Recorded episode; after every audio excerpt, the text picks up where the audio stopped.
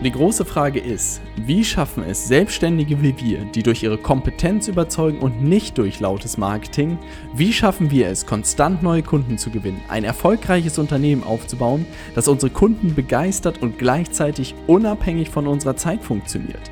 Das ist die große Frage und dieser Podcast wird dir die Antworten liefern. Mein Name ist Robert Heinecke und du hörst den Stay Hungry, Stay Foolish Podcast. Moin, hier ist Robert Heinecke und in dieser Folge werden wir über das Buch Extreme Ownership sprechen und zwar wie US Navy SEALs führen und siegen. Und ich habe dieses Buch in der letzten Woche gelesen und war total begeistert. Und es waren so viele tolle Sachen da drin, so viele Ideen, so viele Prinzipien, ähm, dass ich dachte, ich muss das mit möglichst vielen Menschen teilen. Und ich wollte dieses Buch wirklich jedem in die Hand drücken, der mir irgendwie in der Woche begegnet ist. Und ich dachte mir, hey, das muss irgendwie anders funktionieren. Und dann habe ich mich darüber erinnert, was ich eigentlich zu den fünf Ideenzeiten gemacht habe, dass ich diese Bücher knackig zusammengefasst habe. Und ich dachte mir, diese Woche habe ich irgendwie ein bisschen Zeit und habe mir wirklich einen ganzen Tag äh, freigenommen, sozusagen, um das ganze Buch durchzulesen und nochmal einen halben Tag, um es zusammenzufassen. Und hier kommen fünf Ideen aus dem Buch Extreme Ownership, wie US Navy SEALs führen und siegen. Ich freue mich. Es hat unglaublich viel Spaß gemacht, diese Zusammenfassung wieder zu machen. Ähm, ich glaube, da könnte regelmäßig wieder was draus werden. Vielleicht sogar auf YouTube. Da muss ich gerade mal testen, wie das Format aussehen könnte, weil diese Animationssache ähm, doch sehr aufwendig war. Ich glaube, ich will mir da irgendwas anderes einfallen lassen, vielleicht sogar für der Kamera. Also da darfst du dich was, auf was freuen. Aber jetzt würde ich sagen, starten wir mit dem Buch und Idee Nummer eins. Idee Nummer eins ist Extreme Ownership oder auf Deutsch extreme Verantwortung. Es war ein Morgen in Ramadi im Irak. Die SEALs hatten einen Hilferuf von einer befreundeten SEAL-Einheit erhalten, die seit Stunden in einen harten Häuserkampf verwickelt war und keinen Ausweg mehr sah. Der verantwortliche Task Unit Commander Yoko war auf dem Weg zu den Navy SEALs, als er auf dem Weg durch US-Panzer aufgehalten wurde. Er erkundigte sich beim Offizier, was hier passieren würde. Er antwortete nur, dass sich die Terroristen einen harten Kampf mit ihnen lieferten und er bereits überlegte, einen Luftschlag anzufragen. Yokos Intuition sagte ihm, dass hier irgendwas nicht stimmen konnte. Der Kampf war zu dicht an der Position der Seals, die dringend Unterstützung brauchten. Yoko sagte dem Offizier, dass er das Ganze aus der Nähe anschauen würde. Der Offizier schaute ihn nur entgeistert an und dachte, dass er verrückt sei. Er näherte sich dem Gebäude, bereit für den Angriff, und als er sich der Tür näherte, sah er keinen Terroristen, sondern einen befreundeten Navy SEAL. Seit Stunden kämpften verbündete Truppen gegeneinander. Das war das Schlimmste, was passieren konnte. Ein Soldat war im Gefecht gestorben und es war nicht auszumalen, was bei dem Luftangriff passiert wäre.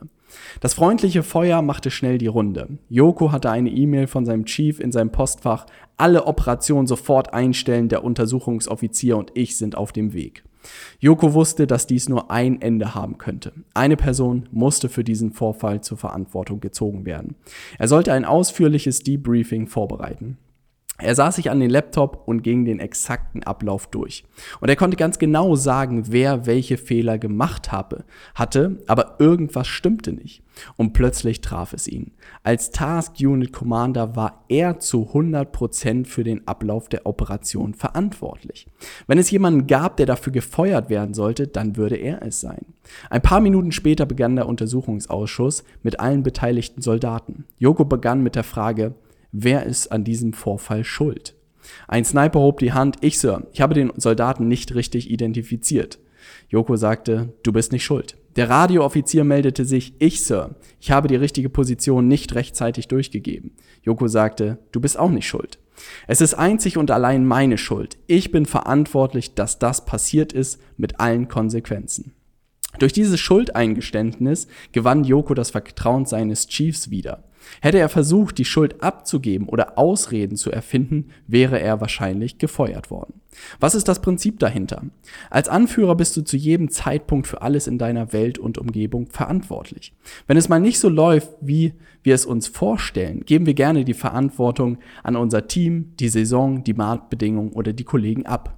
Extreme Ownership oder extreme Verantwortung bedeutet, dass du für alles in deinem Leben verantwortlich bist. Und wenn es mal nicht so läuft, wie vorgestellt, musst du dir dies eingestehen, zugeben und einen Plan entwickeln, um es zu ändern. Idee Nummer zwei, keine schlechten Teams, nur schlechte Anführer.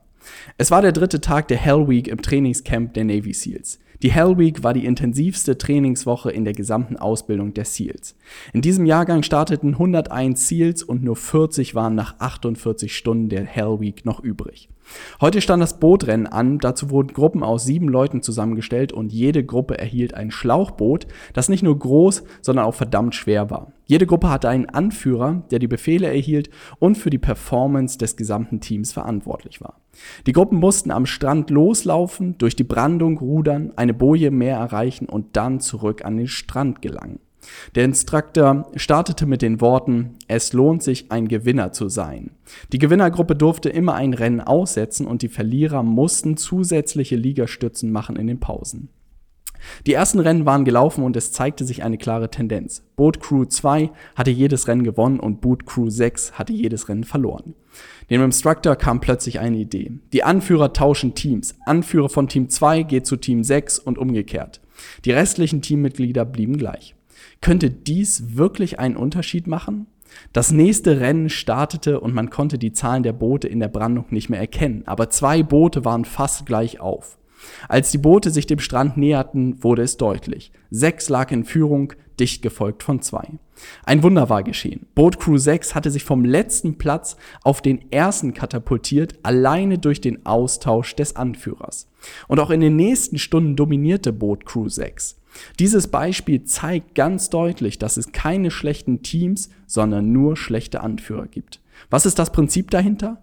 Leadership ist der wichtigste Faktor für jedes Team. Egal ob ein Team siegt oder verliert, es liegt nur am Anführer. Der Anführer treibt die Performance oder halt auch nicht. Was hat der neue Anführer von Boat Crew 6 jetzt fundamental anders gemacht? Er hat die aktuelle Situation analysiert und das Problem ohne Schuldzuweisung oder Ausreden adressiert. Die Crew war am Verlieren und musste unbedingt etwas ändern. Aus diesem Eingeständnis entwickelten sie einen Plan, um das Problem zu lösen.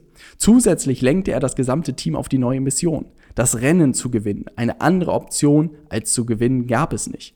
Das Team ist niemals schuld an den Umständen. Als Anführer bist du alleine für die Performance deines Teams verantwortlich. Setze klare Ziele und Standards für die Performance. Eine andere Option als gewinnen gibt es nicht. Idee Nummer drei: Glauben. Ich konnte es nicht glauben. Das machte absolut keinen Sinn. Ab jetzt sollten wir jede Mission gemeinsam mit irakischen Soldaten durchführen. Das wäre so, als ob ein Bundesliga-Team plötzlich mit den schlechtesten Amateuren zusammenspielen sollte. Irakische Soldaten waren völlig untrainiert, unmotiviert und die meisten waren nur bei der Armee, um ein regelmäßiges Gehalt zu erhalten. Ihre Ausrüstung reichte nicht mal für einen Campingausflug, geschweige denn für Kämpfe in einer der gefährlichsten Städte des Iraks. Meine erste Reaktion war auch niemals. Aber es war mein Auftrag. Und um mein Team führen zu können, musste ich an diesen Auftrag glauben. Aus diesem Grund stellte ich mir eine simple Frage. Warum? Warum würden die Kommandeure im Pentagon einen solchen Auftrag erteilen?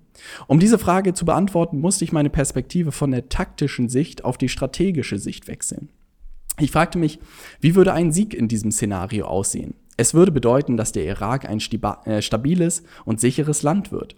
Aus dieser Frage entstand, wie können wir die irakischen Soldaten so gut wie möglich vorbereiten, damit sie die Sicherheit des Landes selbst in die Hand nehmen können. Die einzige Chance bestand darin, dass sie durch uns trainiert werden on the job und irgendwo mussten sie anfangen. Wenn sie wirklich gegen aggressive Terroristen bestehen sollten, müssten sie deutlich besser werden, ansonsten hätten sie keine Chance. Ich hatte die Entscheidung der Kommandeure verstanden und musste jetzt nur noch mein Team überzeugen. Ich beorderte ein Meeting ein und sagte, ja, die Gerüchte stimmen und wir müssen ab jetzt jede Mission mit irakischen Soldaten durchführen. Die Menge tobte. Niemals! Das machen wir nicht! Warum sollten wir das tun? Ich bestätigte die ganzen Sorgen des Teams und stellte nur eine einzige Frage. Denkt ihr, dass die Kommandeure uns scheitern lassen wollen? Stille. Ich schob die zweite Frage hinterher. Wenn das irakische Militär nicht zu einem Punkt kommt, wo es die Sicherheit des Landes selbst übernehmen kann, wer wird das dann tun? Wieder Stille. Wenn die irakischen Soldaten es nicht tun können, dann wird es nur uns geben. Und wenn wir nicht Gas geben, werden wir Jahr für Jahr hier sein und auch eure Söhne werden das hier noch machen. Das Prinzip dahinter, um andere zu überzeugen und zu inspirieren, musst du den wahren Glauben an deine Mission haben. Selbst wenn andere Zweifeln und Fragen haben, musst du zu 100% daran glauben. Das gleiche gilt in Unternehmen. Der Unternehmer oder die Führungskraft muss nicht nur erklären, was zu tun ist, sondern vor allem warum. Es ist zusätzlich die Verantwortung jeden Teammitglieds zu fragen, wenn etwas daran unklar ist. Erst wenn alle die Mission und die Gründe dafür verstanden haben, kann diese erfolgreich verlaufen. Idee Nummer 4. Disziplin bedeutet Freiheit. Joko führte regelmäßig Missionen durch, bei denen es das Ziel war, eine bestimmte Person ausfindig zu machen und festzunehmen. Wenn diese Person festgenommen war, wurde das Haus nach weiteren Beweisen durchsucht, die die Verbindung zu terroristischen Organisationen bestätigen sollten. Zum Beispiel Bombenpläne, Waffen oder andere Dinge, die die Schuld bewiesen.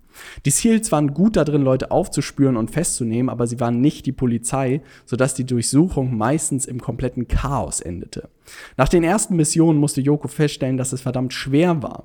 Sie hinterließen die meisten Häuser im kompletten Chaos und sie wussten nicht mal, ob sie alles durchsucht hatten. Joko wusste, dass er etwas ändern musste. Die Idee war, dass immer nur eine Person pro Raum verantwortlich war und wenn der Raum durchsucht worden war, ein kleines X an die Wand zu malen. Alle Beweise sollten direkt im Plastikbeutel verpackt werden. Der Plan hörte sich gut an, aber bei der Vorstellung streikte das Team. Warum sollen wir es ändern, wenn es bereits funktioniert? Das dauert viel zu lange.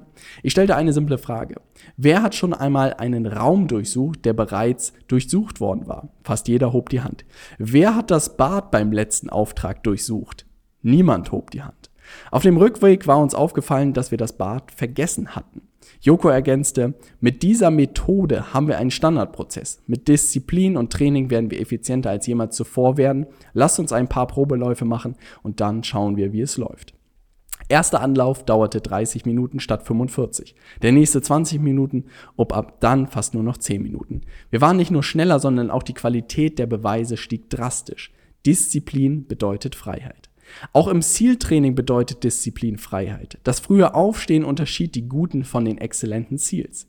Die Ziels, die immer als erstes aufstanden, waren dafür bekannt, dass sie die besten waren, weil sie mehr Zeit für Training, Weiterbildung und für Übung hatten.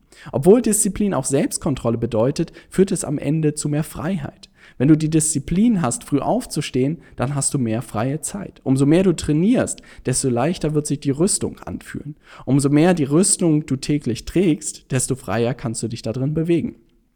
Das Prinzip dahinter, ein Anführer muss den Spagat zwischen häufig zwei Extremen hinbekommen, wie bei Disziplin und Freiheit. Ein Anführer muss führen, aber auch folgen, wenn zum Beispiel ein Teammitglied einen besseren Vorschlag hat für die Durchführung einer Mission. Anführer müssen ruhig, aber auch nicht zu ruhig sein. Sie müssen eng mit dem Team sein, aber auch nicht so eng, dass eine Person aus dem Team wichtiger wird als die andere oder die Gesamtheit des Teams darunter leidet oder sie vergessen, wer die Gruppe führt. Idee Nummer 5. Einfach. Die Strategie der Seals in Ramadi war schnell erklärt. In feindliches Gebiet vordringen, einen Außenposten aufbauen und weiter vordringen. Aber es gehörte mehr dazu, als nur einen Außenposten aufzubauen. Durch Patrouillen von US-Soldaten und irakischen Soldaten sollte der Bevölkerung gezeigt werden, dass sie jetzt da waren und keine Angst vor den Terroristen hatten.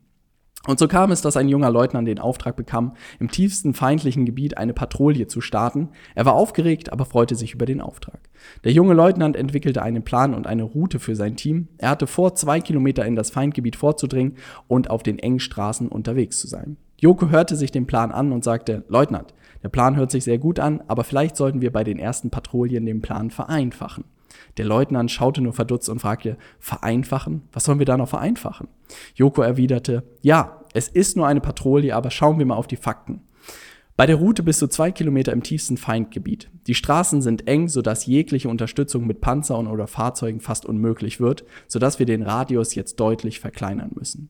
Der Leutnant hatte verstanden und die Mission startete. Keine zehn Minuten später brach die Hölle über den Männern herein. Schüsse aus allen Richtungen.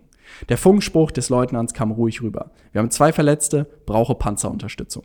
Innerhalb von wenigen Minuten erreichten die Panzer die Gegend. Mit der Präsenz der Panzer verschwanden die meisten Terroristen. Als die Patrouille zurückkam, schaute ich den jungen Leutnant an und wir nickten uns nur an. Er hatte verstanden, dass Pläne simpel gehalten werden müssen. Man hätte nicht vorstellen wollen, was passiert wäre, wenn er den ursprünglichen Plan befolgt hätte. Das Prinzip dahinter, Krieg ist wie das Leben und hat zahlreiche Ebenen von Komplexität. Vereinfachung ist entscheidend für Erfolg.